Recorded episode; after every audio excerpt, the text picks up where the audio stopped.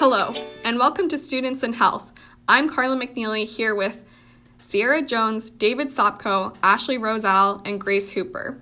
Today, we are going to be looking at the Swedish healthcare system and how it compares to the United States of America. Before we dive into the healthcare system, let's look at some key characteristics of the US and Sweden. Sweden is a country located in Northern Europe and has a population size of approximately 9.8 million people, which is equivalent to the population of the state of New Jersey. In comparison, the US has a population of over 323 million people.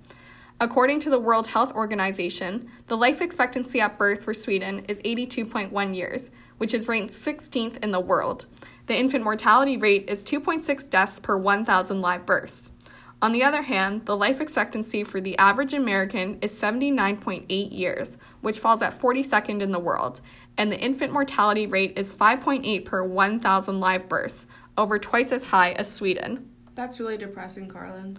Next up, my classmate Sierra is going to be comparing access to healthcare in Sweden and the US. Thank you, Carlin. Those are some interesting statistics. As Carlin stated, I'm Sierra, and I'll be talking about the access to healthcare in Sweden.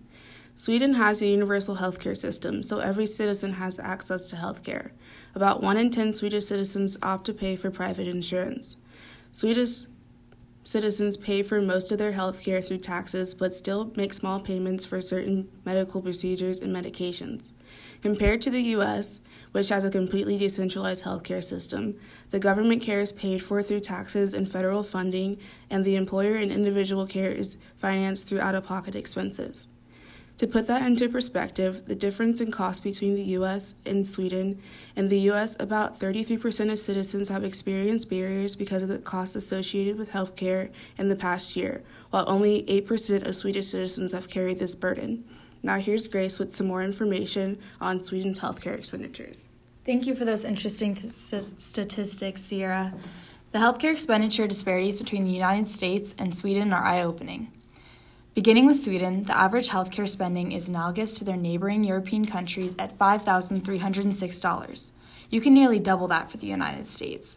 That's right, the United States spends about $9,364 per capita every year, and it's only expected to increase. Could it be from unnecessary procedures and lacking efficiency in the healthcare system? These statistics are alarming considering how well developed these two countries are in comparison with each other. We see difference, differences in the GDP spending on healthcare as well, with Sweden at 11.7 and the US at a whopping 17.2%. Wow, that's a crazy difference. And may I add, the US has by far the highest GDP compared to all other developed countries listed on the Commonwealth Fund website. Ashley, do you think the high and low spending could be contributing to the quality of care in these countries?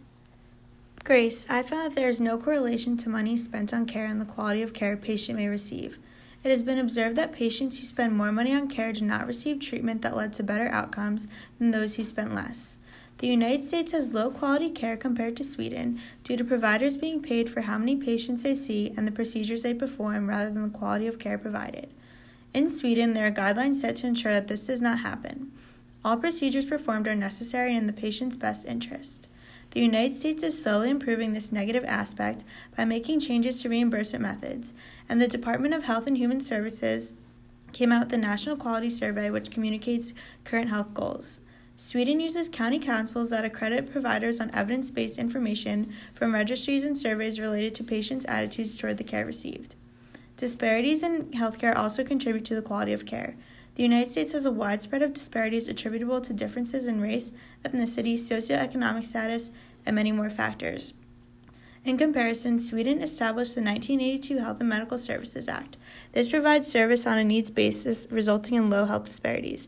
David, do you think quality of care has an impact on the major health issues? Good points there, Ashley. Well, it's difficult to determine whether or not Sweden's quality of care relates to the major health issues. The same can be said for the U.S. The top five health issues in Sweden are cardiovascular diseases, respiratory diseases, neoplasms, Alzheimer's, and STDs. For the US, the top five are hypertension, major depression, high cholesterol, coronary artery disease, and type 2 diabetes. By looking at both countries' health issues, you can see that some issues are due to the individual's health rather than the quality of healthcare in general. More specifically, Sweden can be shown to have less individually related downstream healthcare issues. It is so interesting that each country has such different health issues. Overall, we have decided that Sweden's healthcare system far surpasses the US healthcare system due to the information we've collected in conjunction with consistent data which can further confirms that Sweden's healthcare system is more efficient.